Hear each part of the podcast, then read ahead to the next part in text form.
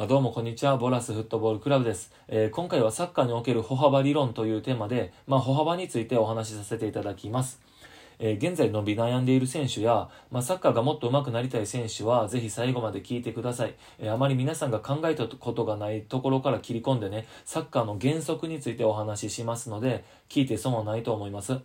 えー早速ですが、サッカーが上手くなりたいなと思った時に、皆さんが考えるのって主に3つでね、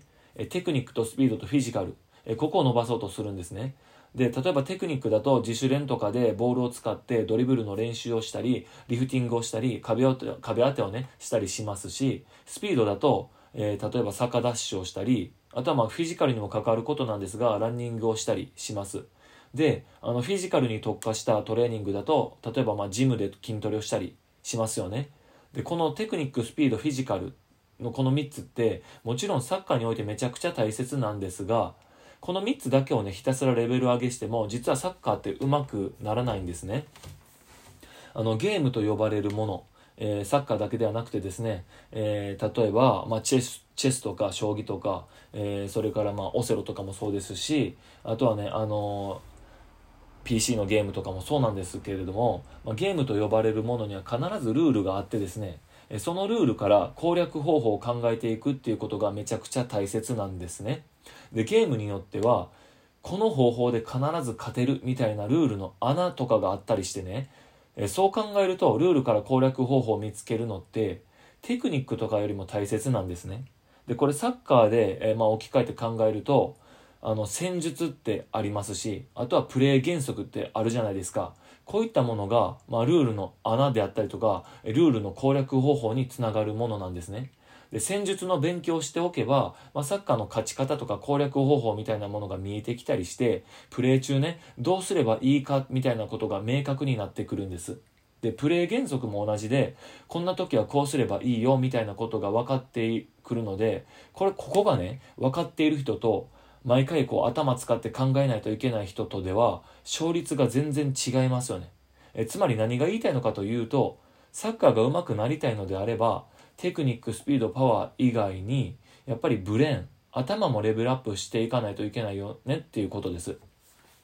であのちなみにねあのブレーン以外にも、えーメンタルなんかも大切でここを意識してこうトレーニングしている選手や指導者ってやっぱ少ないんですよね。でレベルの高い選手や指導者はこういった抜けやすい要素もしっかり抑えてトレーニングを考えているんです。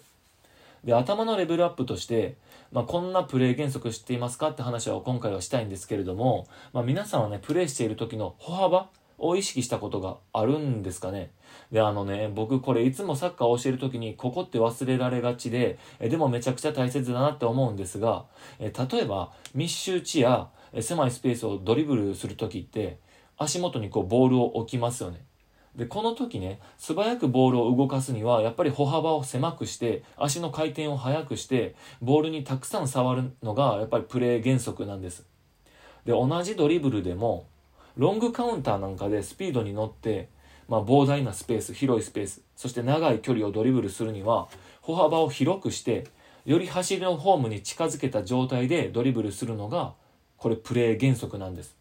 でこういった感じでプレーによって歩幅って変えてあげるべきでここをねミスしてしまうと密集地で、まあ、狭いスペースで歩幅を広くしてドリブルしてしまうとね簡単にボールに触られてしまいしまいますしやっぱり長い距離をドリブルする時に歩幅を狭くしてしまうとすぐ相手ディフェンダーに追いつかれてしまいます。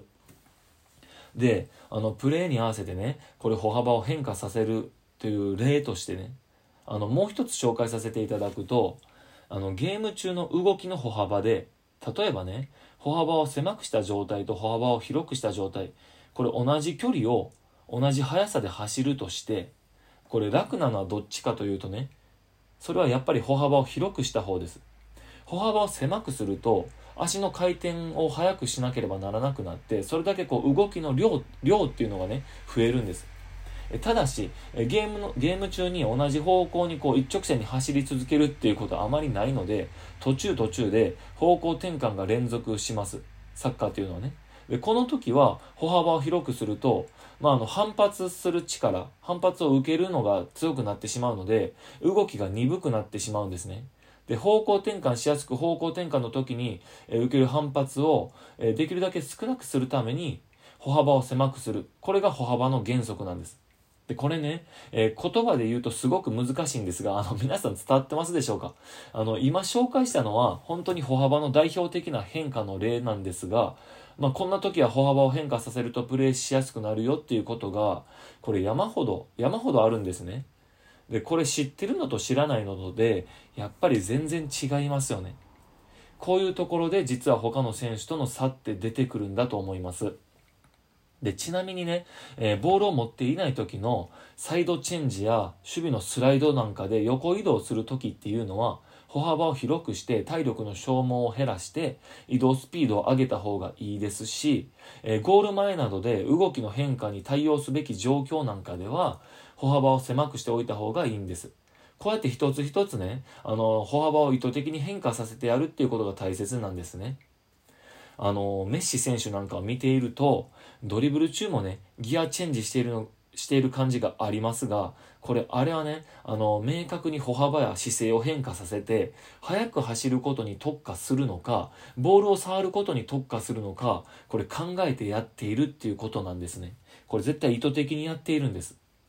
あのー、まあ、こういったことからね、あの、言えるのは、一つ一つのプレーによって、その体の使い方、身のこなし方、姿勢や歩幅っていうのが変え、変わっていくし、変えていかないと、やっぱりより高いレベルにはいかないっていうことなんです。こういう細かいところにこだわりながら、えー、トレーニングを重ねていくことで、より高いレベルの選手になっていきますよっていう話なんですね。で、やっぱりこれ僕はね、スペインに行った時にそういったことを教わりましたし、いや、こんなに細かいところまで、えー、トレーニングするのって、こんなに細かいことまで監督って戦術で要求してくるのっていうのを感じたんですね。で、そこをやっぱり大切にしていかないと、あの、なんとなく感覚でやってプレーしていきますとか、いや、努力の量だけでなんとかできますよね、みたいな、えー、世界ではないっていうことを僕は伝えたいなと思いました。えー、話をまとめますね。今回の話です。えー、歩幅を狭くすると、急な方向転換がしやすくて加速がしやすいですが、歩幅を広くすると、一歩が大きくなるので、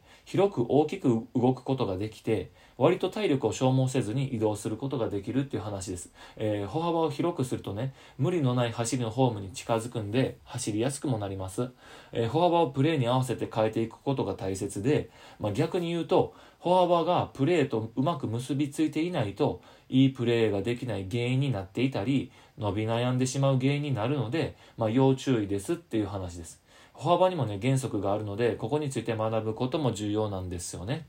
えー、今回はサッカーにおける歩幅理論というテーマでお話をさせていただきました。それではまたお会いしましょう。さようなら。